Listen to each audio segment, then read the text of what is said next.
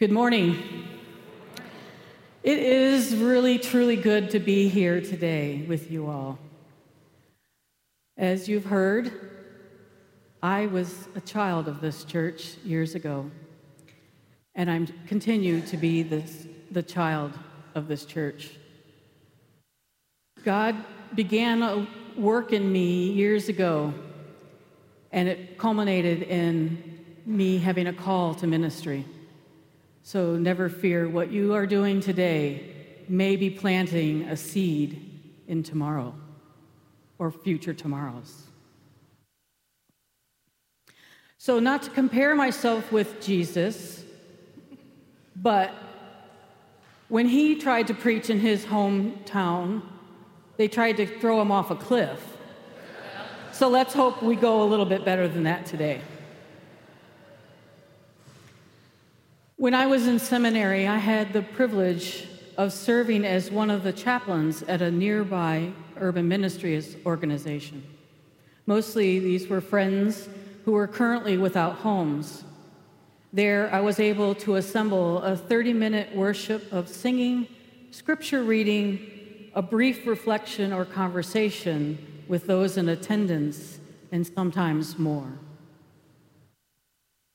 During Holy Week, I offered a hand washing and blessing ceremony for those who wished to participate.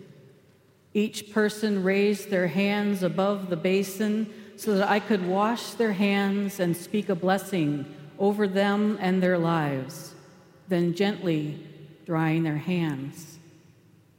When looking into their beautiful eyes, I was seeing the face of God looking back at me and this moved me deeply.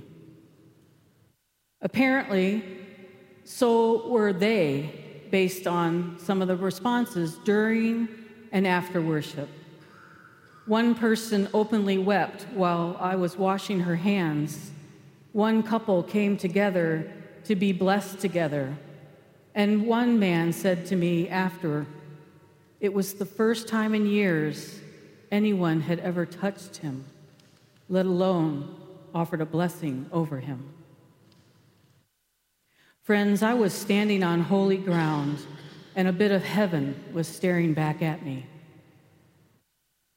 Our gospel text today is one of the most lovely and idyllic of all of the commands Jesus makes of his followers.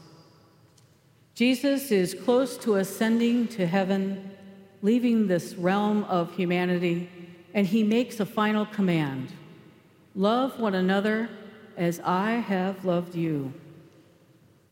Couple that with Peter's dream vision, and we have a serious social justice gospel on our hands.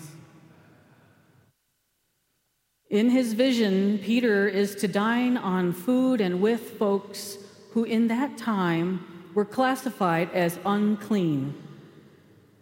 Peter did not believe that Jesus' gospel message of good news and love for all included the Gentiles. Wait a minute. Are we really going down that road again with Peter? How many chances does he get?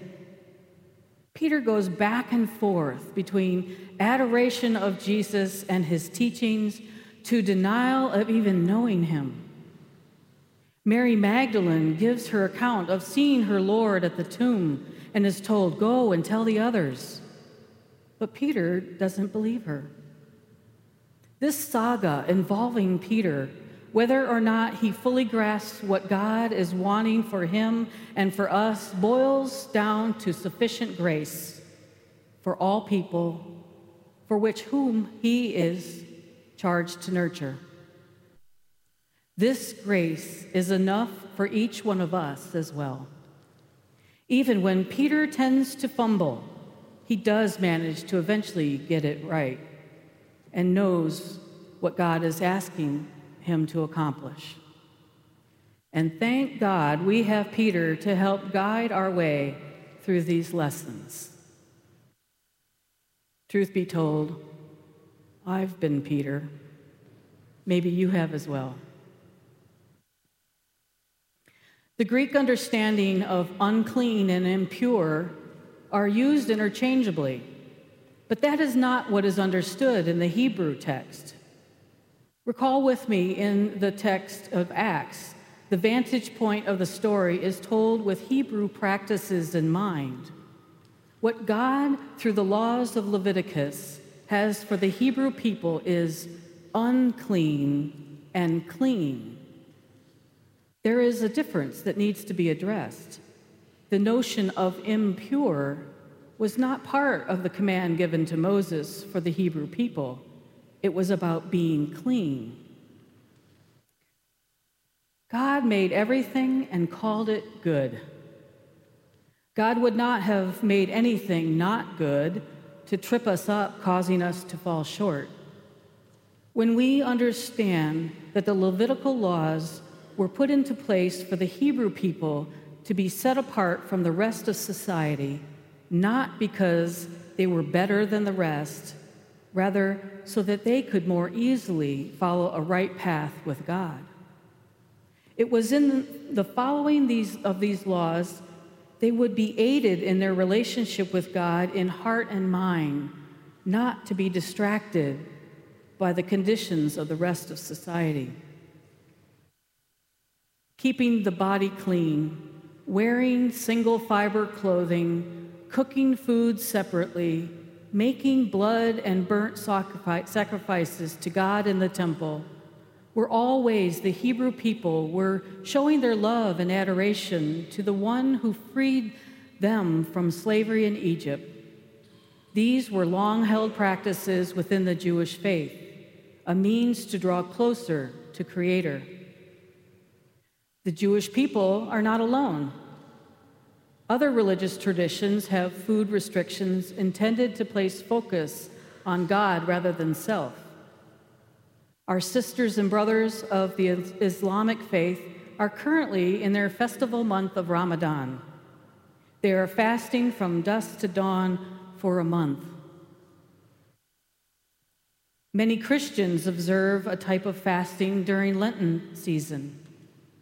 Each practice is aimed at focusing the believer on God, not on self. These practices are individual and communal alike. I think we can give Peter some slack for not understanding why the voice from heaven in his vision was instructing him to break protocol. We find that in verse 9 what God has made clean, you must not call profane.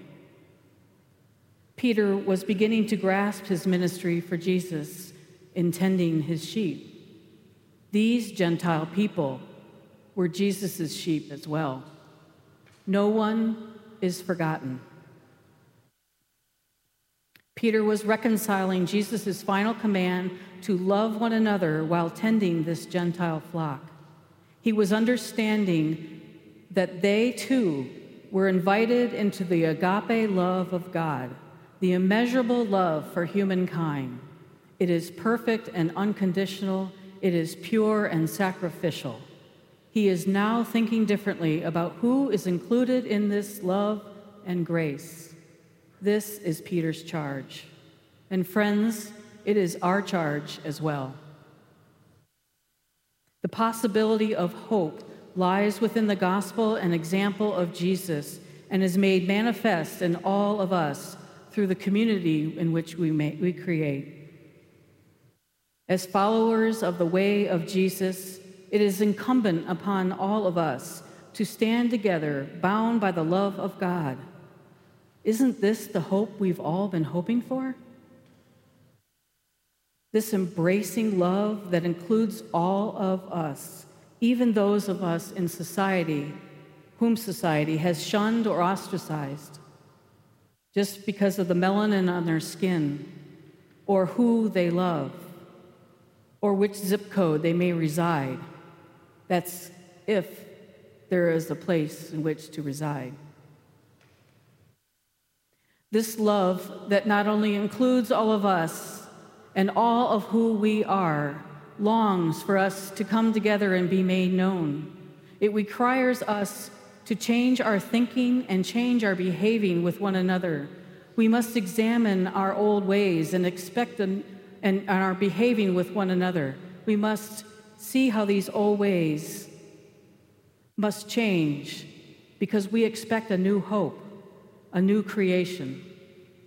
This radical love that expands into making a reality out of dinner tables filled with nutritious foods, classrooms stocked with proper and sufficient supplies to teach and learn, jobs that inspire creativity, offering incomes that are commensurate to the cost of living, affording families time together instead of time spent two or three jobs just to pay the rent.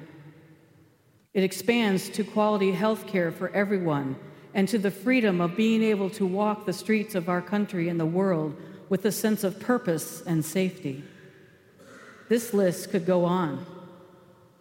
Jesus offered a simple solution love one another. We have this ability to do that, to love with deep compassion, care, and respect. And in so doing, we resist the swelling tide of us versus them, right versus wrong, black versus white, police versus citizen, rich versus poor. Jesus wiped that slate clean when he gave himself to be the final sacrifice to God on our behalf. He told us we are all enough. Peter came to understand this when he said, Who was I that I could hinder God? He realized in the vision as well as with the Gentile family in Caesarea. God was using him to create beloved community. Friends, God makes a way with or without us. I believe God deeply desires us to join in that waymaking of community, where everyone has a place at the table, where there are no more outcasts, only love, a love that is enough. In the end, I realized at the Urban Ministry Organization and elsewhere it didn't matter what was the scripture reading or the hymn that was sung or even the prayer that was spoken. What mattered most was were these beloved children of God loved and did they feel it? Amen.